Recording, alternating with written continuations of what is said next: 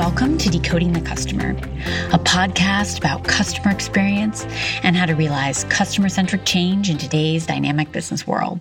I'm Julia Ahlfeldt, certified customer experience professional, business advisor, and host of this program. Thanks so much for tuning in. If you're new to the show, welcome. If you're a returning listener, thanks, and it's great to have you back. This episode is part of my CX mini masterclass series here on Decoding the Customer. These weekly episodes are published each Thursday and designed to be punchy, bite sized overviews of key customer experience concepts and ideas for how you can help your organization thrive through customer centricity. Whether you're new to the field of customer experience, are preparing for the CCXP exam, or are a seasoned professional looking to brush up on a few basics, this series will help you improve your knowledge, skills, and performance to stand out as a CX professional. This is episode 72, the third episode of February.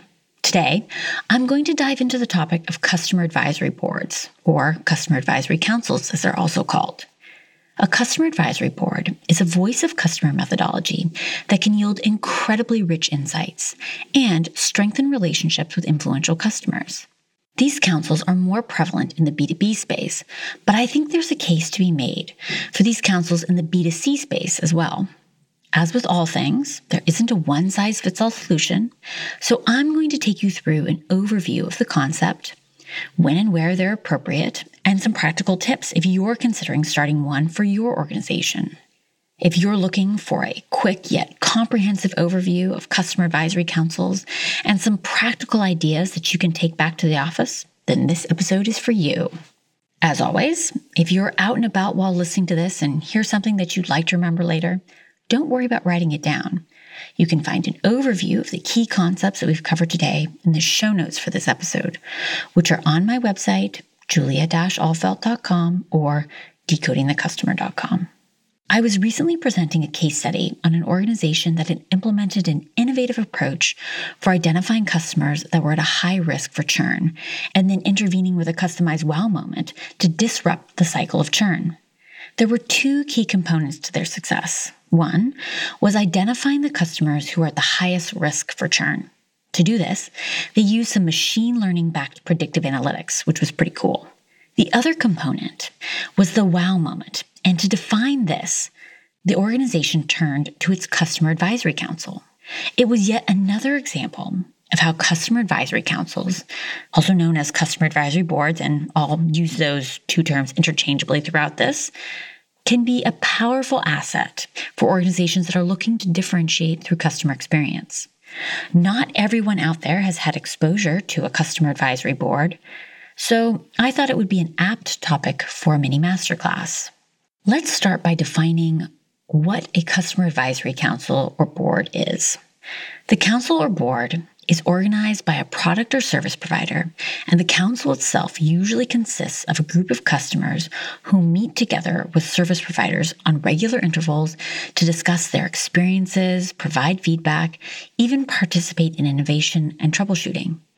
I've also heard of customer advisory boards that include representation from the customer facing teams within the service provider, though that's not always the case and probably not the norm. A customer advisory council is not to be confused with a customer council or a customer experience council, which is something else entirely. A customer experience council is usually an internal governance body or a cross functional steerco that meets to discuss customer experience management, journey improvement, etc. Even though the names are similar, the concepts are totally different. To keep the two straight, you can remember that a customer advisory board advises the business based on the external customer perspective. What makes a customer advisory board different from other voice of customer channels, like, say, a survey? Most traditional voice of customer efforts, like surveys or interviews, rely on once off interactions with customers to garner their feedback. A customer advisory council or advisory board is an ongoing thing, and that's what makes it special. With the benefit of time and follow up, you can have deeper conversations with your customers. Customers who participate may also gain a deeper understanding for the business and therefore be a collaborative partner in things like troubleshooting and innovation.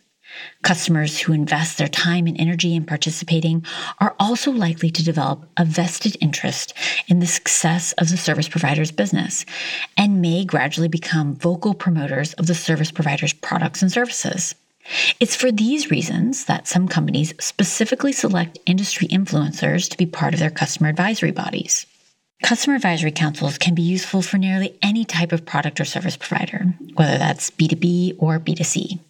Personally, I've seen this voice of customer approach gain the most momentum in the B2B space, where the customer journeys are often complex and the customer needs are ongoing. And the product in question may be an integral part of the customer's business operations. Now, that's not to say that you can't apply this concept in the B2C space as well. Kraft Foods, for example, has very successfully engaged with a group of its consumer super users of its Velveeta cheese product. The outputs of this collaboration have led to innovations that might just have saved the fate of this key ingredient for Super Bowl Sunday cheese dip. If you're interested in learning more about that, I'll post a link to an article about this in the show notes for this episode. What makes a customer advisory council successful? There are a couple of key ingredients. The first is a clear purpose. Do you want the advisory board to provide insights that will be useful for business strategy, product development, service improvement, marketing, account management, or something else? Customers need to know the objectives of the council, and the engagements need to work towards these. The purpose of the council will also inform who should participate.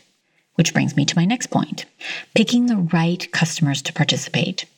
I mentioned the influencer factor earlier, but customers should be representative of the target market. If the context is B2B, the service provider would be wise to carefully select participating organizations that aren't direct competitors of each other. Remember, you want to establish open and honest communication around needs and usage, and that won't happen if participants feel like they need to have their guard up. Keep in mind that B2B customers are actually a village of stakeholders, so you'll want to think about who you should invite to participate. Do you want your customer CEO, the primary contact for account management, or the end user within the business?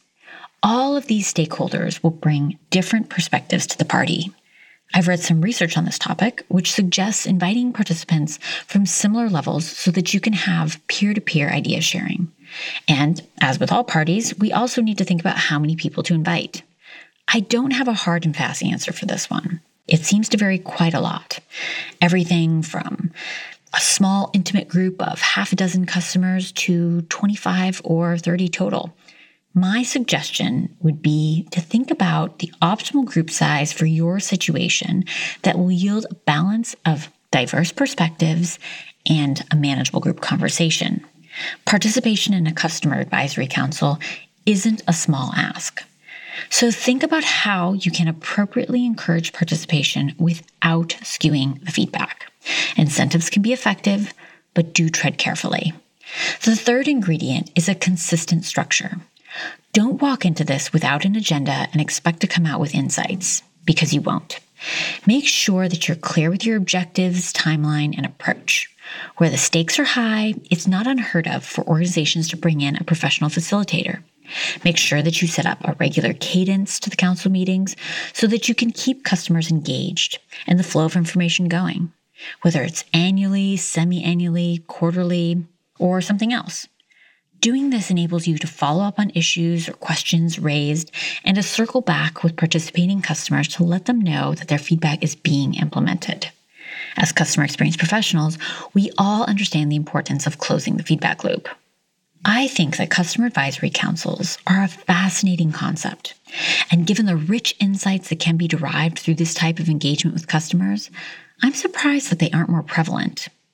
Do you use a customer advisory council in your organization? If so, I'd love to hear about it. If you're looking for help evolving your organization's customer experience through a customer advisory council or other voice of customer efforts, please get in touch. I'd be happy to explore how I can help. You can reach me via email, tweet, or LinkedIn message. My handle is at Julia Ahlfeldt, and my full contact details are also listed on my website, julia-ahlfeldt.com or decodingthecustomer.com. I hope that you're enjoying the show. Please share with others who might be interested or head on over to iTunes and rate the podcast. This helps others discover the show. All right, I'll be back next week with another episode. See you then.